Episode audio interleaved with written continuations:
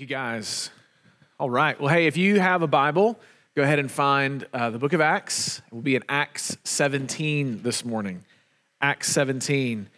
We are continuing this morning our survey of Paul's second missionary journey. And last week, we saw that the gospel is for all, that there is one gospel for all people. This week, we're kind of shifting that theme a little bit, but we're staying in the same ballpark. The title of the message, All Things to All People. And you just heard from 1 Corinthians, Paul saying as much, that when he went to different people, he spoke in different ways, not changing the message, but meeting people where they are. This morning, Luke has for us in the Acts 17, three major locations that we'll study today, and all of them are different, much like the diverse places and people we learned about last week. We listened again to Ethan reading 1 Corinthians chapter 9, where Paul explains to the Corinthians that he becomes all things to all people, that by all means he might save some. Now, as Christians, we are not chameleons, all right? So you know how a chameleon works, or an octopus maybe. They completely change in the context of their surroundings. So if they go on to something that's blue, they turn blue. If they go on something that's brown, they turn brown. We are not chameleons. We don't take on the color and texture of just anything that our culture throws at us, but we are called as believers to wisely engage with those around us where they are. So as we'll see in our text this morning, Paul's mission is going to remain the same, but his methods will sometimes shift to meet people where they are. We'll see that more and more. So let's read and jump in. We have a whole chapter to cover, starting in verse 1. Now, when they had passed through Amphipolis and Apollonia, they came to Thessalonica, where there was a synagogue of the Jews. And Paul went in, as was his custom, and on 3 Sabbath days he reasoned with them from the Scriptures, explaining and proving that it was necessary for the Christ to suffer and to rise from the dead, saying, "This Jesus, whom I proclaim to you, is the Christ." And some of them were persuaded and joined Paul and Silas, as did a great many of the devout Greeks and not a few of the leading women. But the Jews were jealous, and taking some wicked men of the rabble, they formed a mob, set the city in an uproar, and attacked the house of Jason, seeking to bring them out to the crowd. And when they could not find them, they dragged Jason and some of the brothers before the city authorities, shouting, "These men who have turned the world upside down have come here also. And Jason has received them. And they're all acting against the decrees of Caesar, saying that there is another king, Jesus." The people and the city authorities were disturbed when they heard these things. And when they had taken money as security from Jason and the rest, they let them go. All right, let's pray before we go any further. Lord God, we love you. We're grateful for your grace. We thank you, God, for this morning and our time together. We pray, Lord, that you would help this time to be profitable as we think and consider the truth of your word. Lord, most of all, as we consider the person and work of the Lord Jesus Christ and how he has revealed himself to us by the power of the Holy Spirit and through the word of God. Lord, we pray that we might be changed and transformed to be more and more like him today. He is the one who came proclaiming the good news of the kingdom. May we also be proclaimers of that same gospel. Help us, Lord, as we think about these things together this morning. Help me to teach with clarity and authority. In Christ's name we pray, amen. All right, hey, if you're in those extra seats as a student and you have a place to go, there's a table over here with chairs, different things like that. If you would just, at this point, go ahead and stand and find another place to sit. That way, when folks who come in who are even later come in, they have a place to go. You're not bothering anybody. Just go find another place. It's great. All right, so if you're taking notes this morning, our first location is Thessalonica. So if you're taking notes, number one, witnessing in Thessalonica. Now, what is Thessalonica? It's a city of 200,000 people, which back then was a major, major city. It was a major hub in the Roman Empire. And as we see Paul going, as he does from place to place, Luke tells us that he has a custom. He has a method. He has a kind of tradition or a shorthand that he does when he goes to proclaim the gospel. What was Paul's custom? He would go to a city, He would find the Jews there or the synagogue that was there, and then he would reason with them from the scriptures. He would show them according to God's word who the Messiah was, that it really was Jesus Christ, that he really did have to die on the cross, that he really did have to rise from the dead, and that you really should put your faith in him.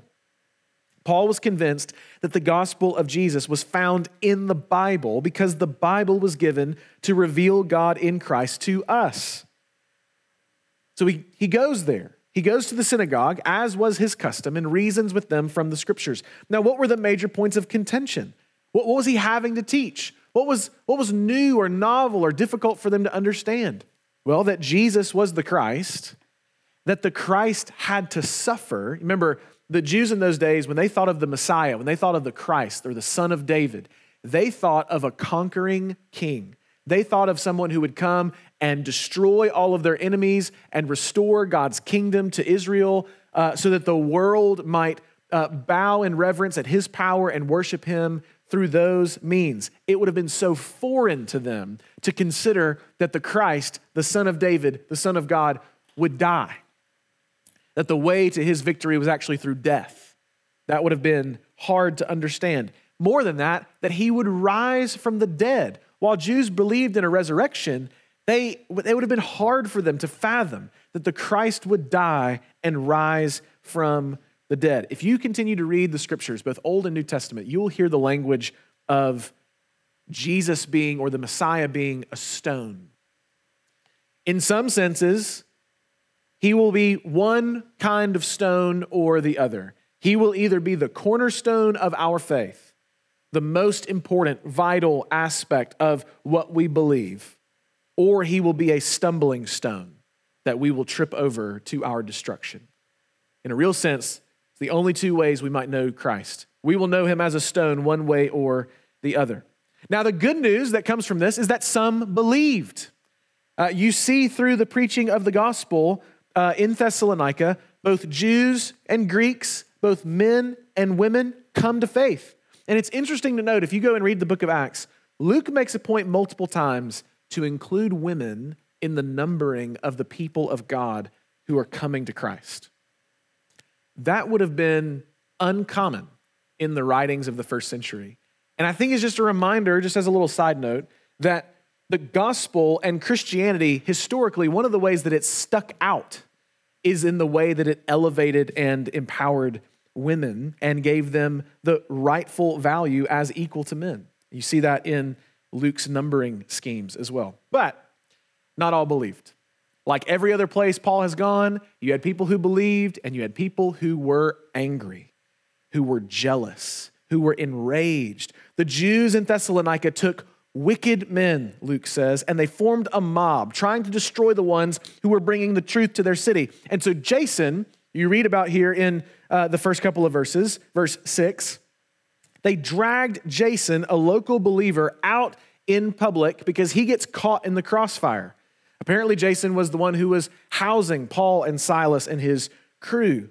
And so he suffered for the sake of the name that Paul and Silas had preached. I don't know if you have felt this way before, but that's true of us. You and I are not the ones who are preaching the main message of this local church. That would be Brian Payne. And for decades before him, it was Al Jackson. And in our community, in our city, there's an understanding about our church, what kind of church we are, what kind of things we believe, what kind of practices we do, what kind of commitments we keep. Some of that doesn't necessarily agree with the movement of our culture. So here's what that means. While you don't preach from the pulpit on Sunday mornings, Brian does, there is a cost you pay for being a faithful member of this church.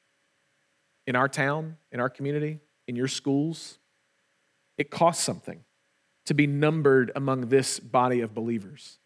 Now, my encouragement to you is to see Jason as thinking it worthy to be counted among those who might suffer, who might pay a cost, who might even be persecuted for standing with the truth, for standing with what's right, for standing with the truth of God's word.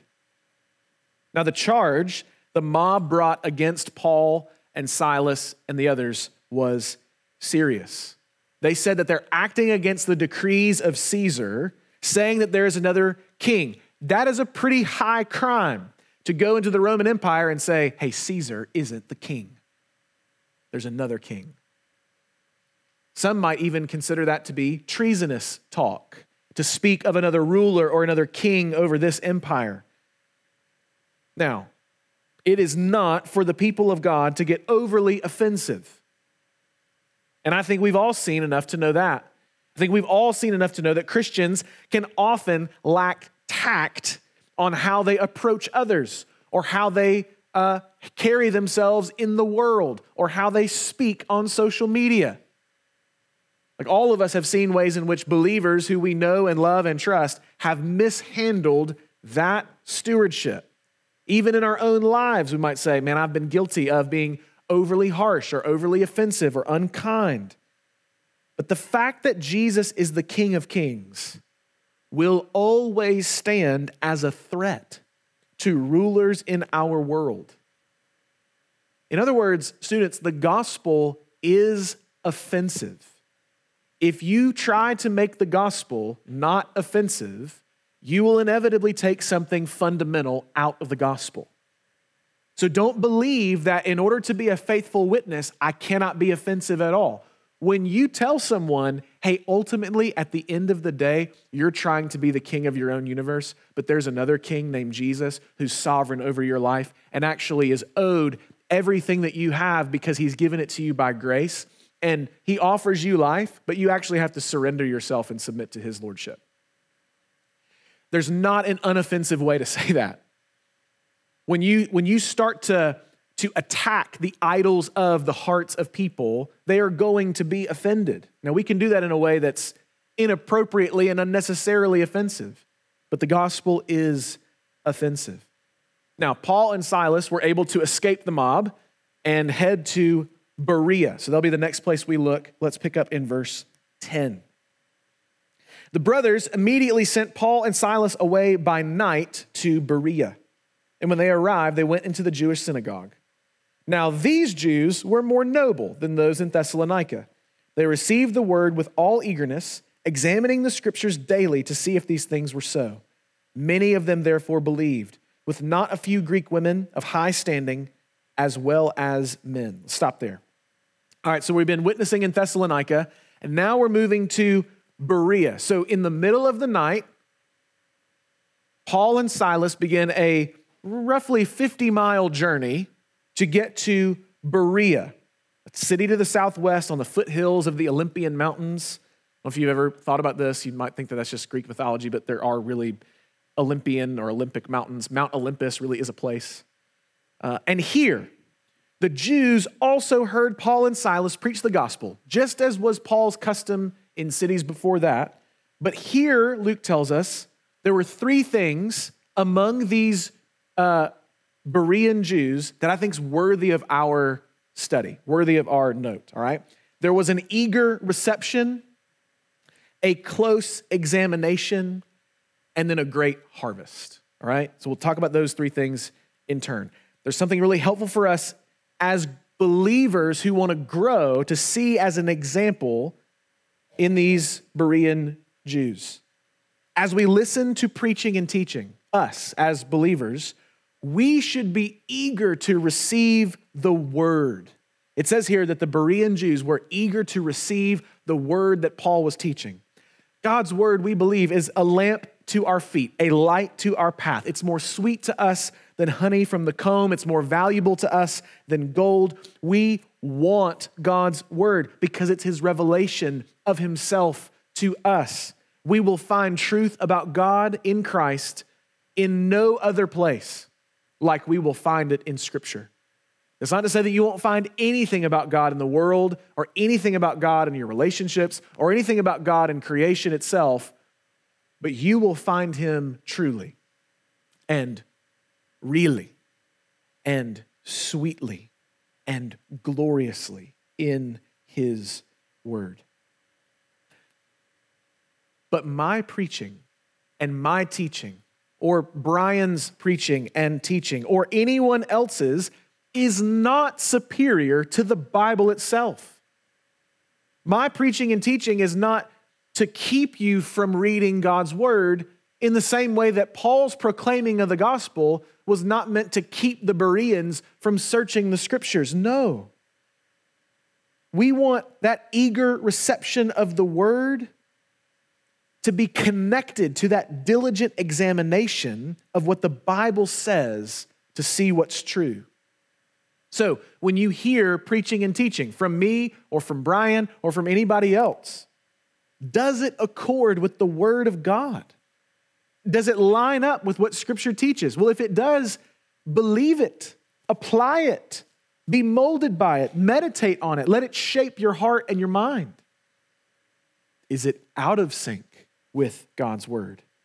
Then leave it in this room and don't take it with you. Now, I hope and pray that the pastors of Lakeview have both modeled and earned your trust as faithful teachers of God's word. So what I'm not saying is that you and I should live our whole lives completely skeptical of anybody who ever teaches about the Bible, of like, I just don't know that that's true. No, like we should work from a position of trust, not a position of suspicion. But I am fallible, students. I'm not perfect. There might be times where I will say the wrong thing or teach the wrong thing. I'll give you a very lighthearted example. This was a couple of years ago. Anthony Brown will remember this. I taught one time, this was probably, 5 years ago or so.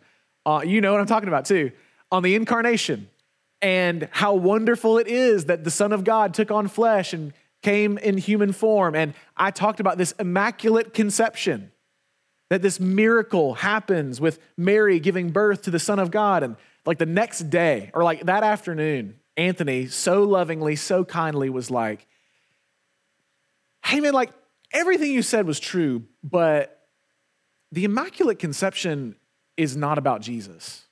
Like historically, that doctrine, it's about Mary.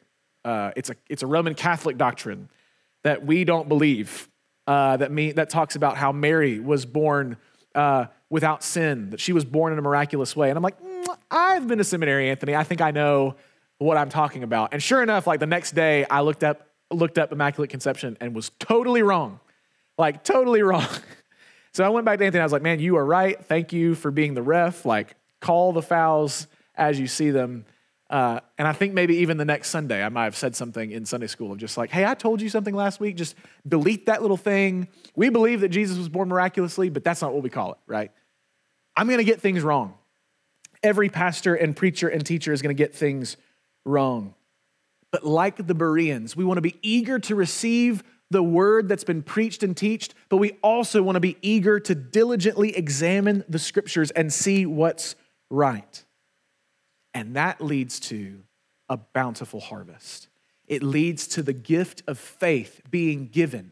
Now, as people who were not yet believers, these Berean Jews, it led to their conversion. It led to them putting their faith in Jesus as the Messiah for the first time, going from death to life, from darkness to light, from slavery to freedom.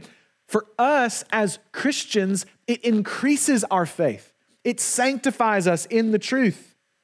It makes us more and more like Jesus. That's the kind of life we should want to live. And that's the kind of life that Paul and Silas were living with these Berean believers for a time.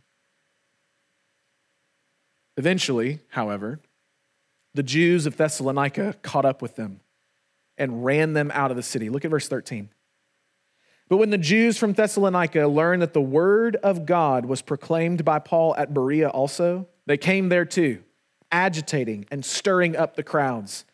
Then the brothers immediately sent Paul off on his way to the sea, but Silas and Timothy remained there. Those who conducted Paul brought him as far as Athens, and after receiving a command for Silas and Timothy to come to him as soon as possible, they departed. Here's just something of note. There are going to be people who are divisive. There are going to be people who pursue conflict. Now, not all conflict is bad. You and I, if we come to a disagreement, we need to enter into some conflict to figure out who's right, what's right, collaborate to try to get to the same answer. Like, conflict is not always a bad thing. But what you're seeing here is these men who were led by jealousy and a commitment to believing things that were not true leads them to pursue and agitate and create needless conflict. Let that be a warning to you. If conflict seems to just follow you all the time, consider asking the question, am I contributing to the stirring up of that conflict? Am I the one who's introducing factiousness and division? Or am I pursuing peace? You see this clear example. And the discernment that Paul and Silas have, that sometimes they stand their ground. Sometimes they proclaim the gospel with boldness. Sometimes they leave the city. Sometimes the wisest thing to do for Paul and Silas' sake is to walk away. So much so that Paul goes to Athens, 250 miles away from Berea, gets on a boat and sails across the sea to get away from these people. Now, ultimately, he's led by the Spirit. He's on his missionary journey. But there's a part of this of saying, hey, this conflict, not a benefit, not profitable. So let's keep reading. We've gone from Thessalonica to Berea, and now we're moving to Athens. Look at verse 16. Now, while Paul was waiting for them at Athens, his spirit was provoked within him as he saw that the city was full of idols. So he reasoned in the synagogue with the Jews and the devout persons, and in the marketplace every day with those who happened to be there. Some of the Epicurean and Stoic philosophers also conversed with him. And some said, what does this babbler wish to say? And others said, he seems to be a preacher of foreign divinities, because he was preaching Jesus and the resurrection. And they took him and brought him to the Areopagus, saying, may we know what this new teaching is that you are presenting? For you bring some strange things to our ears. We wish to know, therefore, what these things mean. Now all the Athenians and the foreigners who lived there would spend their time in nothing except telling or hearing something new. All right, so Paul, third location, witnessing in Athens. Paul witnessed to the people of Thessalonica and Berea, and what we see for the most part there is he's going to Jews who have background knowledge of Yahweh, the God of Israel, who have background knowledge of the history of Israel, the history of the Old Testament, the gospel story that's presented there in types and shadows that he gets to bring light to. But now he goes to Athens. And Athens is a different place. It is the metropolis of Greece. It's an intellectual and economic powerhouse. And when he goes there, his spirit is provoked by what he saw. And what he saw was not intellectual firepower. It wasn't economic prowess and growth. He saw idols everywhere. Now, a quick definition of an idol is anything we put in the place of God, right? So anything can be an idol. We can put anything on the throne that only God is rightful to sit on. But here's a longer definition. Idolatry is the attempt either to localize God, confining him within limits which we impose, whereas he is the creator of the universe, or to domesticate God, making him dependent on us, taming him, whereas he is the sustainer of human life, or to alienate God, blaming him for his distance and his silence, whereas he is the ruler of nations and not far from any of us, or to dethrone God, demoting him to some image of our own contrivance or craft, whereas he is our Father from whom we derive our being. In brief, all idolatry reverses the respective positions of God and us. So that instead of our humbly acknowledging that God has created and rules us, we presume to imagine that we can create and rule God. And students, we can make idols out of anything. As Christians, we must recognize that idolatry is near to all of us. We must be vigilant in putting our idols to death. So like before, Paul went to the synagogue. He reasoned with the Jews there. But it also says he went to the marketplace and spoke with the people who were there as well. And while he was there, some Epicurean and Stoic philosophers, one all about pleasure and maximizing pleasure in this life, one all about being content with the things that the universe has given you and having no real emotional, passionate reaction to things. These Epicurean and Stoic philosophers conversed with him and invited him to come speak. I thought he was talking about some new divinity from another place. And while it may have been Jesus they had in mind, it's possible that the word resurrection would have been heard by the Greeks as a divine name. So in Greek, words are gendered. They're either male or female. They're masculine or feminine. And the word for resurrection is this feminine noun. And it may have been that these philosophers heard resurrection as a goddess. And they're like, hey, you're bringing these foreign divinities in here. We want to know what you're talking about. Now, before, Paul reasoned from the scriptures to those who had a working knowledge, but that is not his audience here at the Areopagus. He's talking to people who have philosophical knowledge, questions about life and the universe, but they have no knowledge of Israel. They have no knowledge of the God of heaven. So let's read his speech and learn together some things from how he speaks. All right, verse 22. So Paul, standing in the midst of the Areopagus, said, "Men of Athens, I perceive that in every way you are very religious. For as I passed along and observed the objects of your worship, I found also an altar with this inscription, 'To the unknown God.' What therefore you worship as unknown, this I proclaim to you. The God who made the world and everything in it, being Lord of heaven and earth, does not live in temples made by man. Nor is he served by human hands as though he needed anything, since he himself gives to all mankind life and breath and everything. And he made from one man every nation of mankind to live on all the face of the earth, having determined allotted periods and the boundaries of their dwelling place, that they should seek God and perhaps feel their way toward him and find him. Yet he is actually not far from each one of us, for in him we live and move and have our being, as even some of your own poets have said, for we are indeed his offspring. Being then God's offspring, we ought not to think that the divine being is like gold or silver or stone, an image formed by the art and imagination of man. The times of ignorance God overlooked, but now he commands all people everywhere to repent, because he has fixed a day on which he will judge the world in righteousness by a man whom he has appointed, and of this he has given assurance to all by raising him from the dead." Now, when they heard of the resurrection of the dead, some mocked, but others said, "We will hear you again about this." So Paul went out from their midst, but some men joined him and believed, among whom also were Dionysius the Areopagite and a woman named Damaris, and others with them. So what's going on in this speech? What's going on in Paul's sermon at the Areopagus to these Greek philosophers, thinkers, those who have no knowledge of the God of Israel?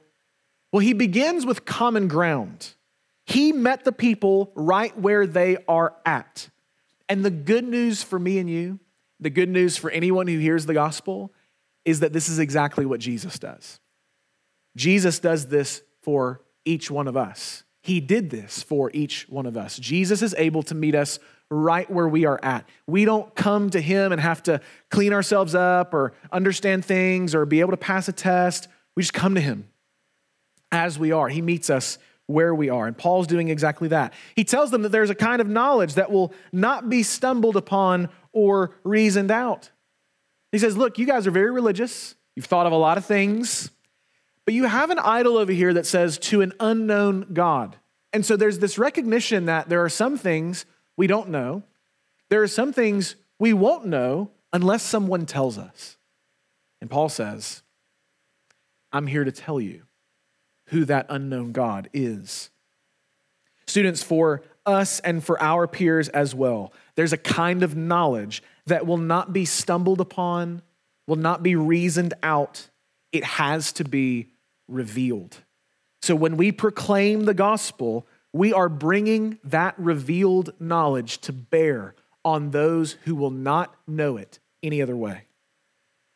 He says that the God who made all things is the only God, and he is completely independent. He doesn't live in temples made by man. He's not served by human hands. The fancy theological word for this is aseity, A-S-E-I-T-Y, aseity. All that means is that God is self-existent. He didn't need anything to be God. He is self-sufficient. He doesn't need anything now to continue being God. And he is self-satisfied. There is nothing out there that God goes, man, I just wish I had some more of that, and then I'd be happier or more satisfied or more content. No, he is self-satisfied. He is independent of all creation. He has no needs. He's the Lord of heaven and earth. And this creator God, Paul says, is the author and sustainer of life, all life. Your life, my life. From one man, he made all men, and he is sovereign over history and sovereign over life. And he has put it in the heart of human beings to seek him. Look at verse 27 again. Why does he say all these things? Why did God do all these things? Why did he create humanity? Verse 27, that they should seek God and perhaps feel their way toward him and find him. He then quotes Epimenides and Aratus. You see in your Bible, it's probably bracketed out like poetic lines. Paul is quoting Greek poetry and Greek philosophy. Now, what does that mean?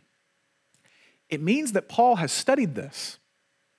It means that Paul already knows this. For him to be able to just off the top of his head quote some Greek poetry.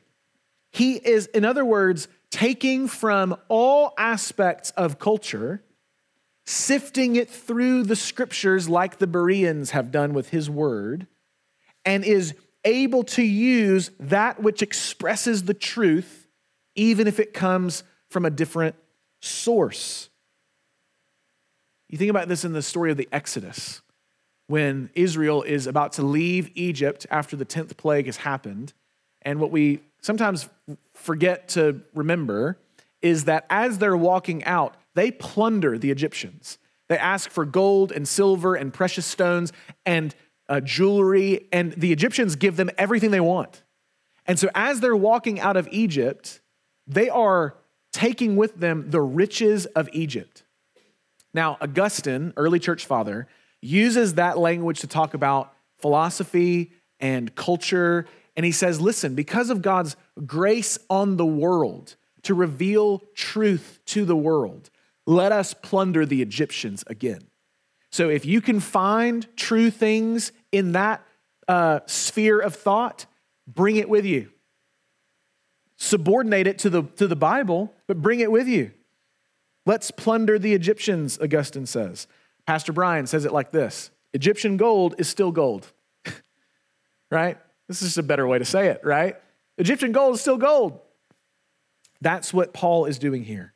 He's showing them through their own writings and words the truth. Now, God was not imagined like all other idols, Paul says. He's not created by the imagination of mankind. He's the real thing. And now the time of ignorance is over.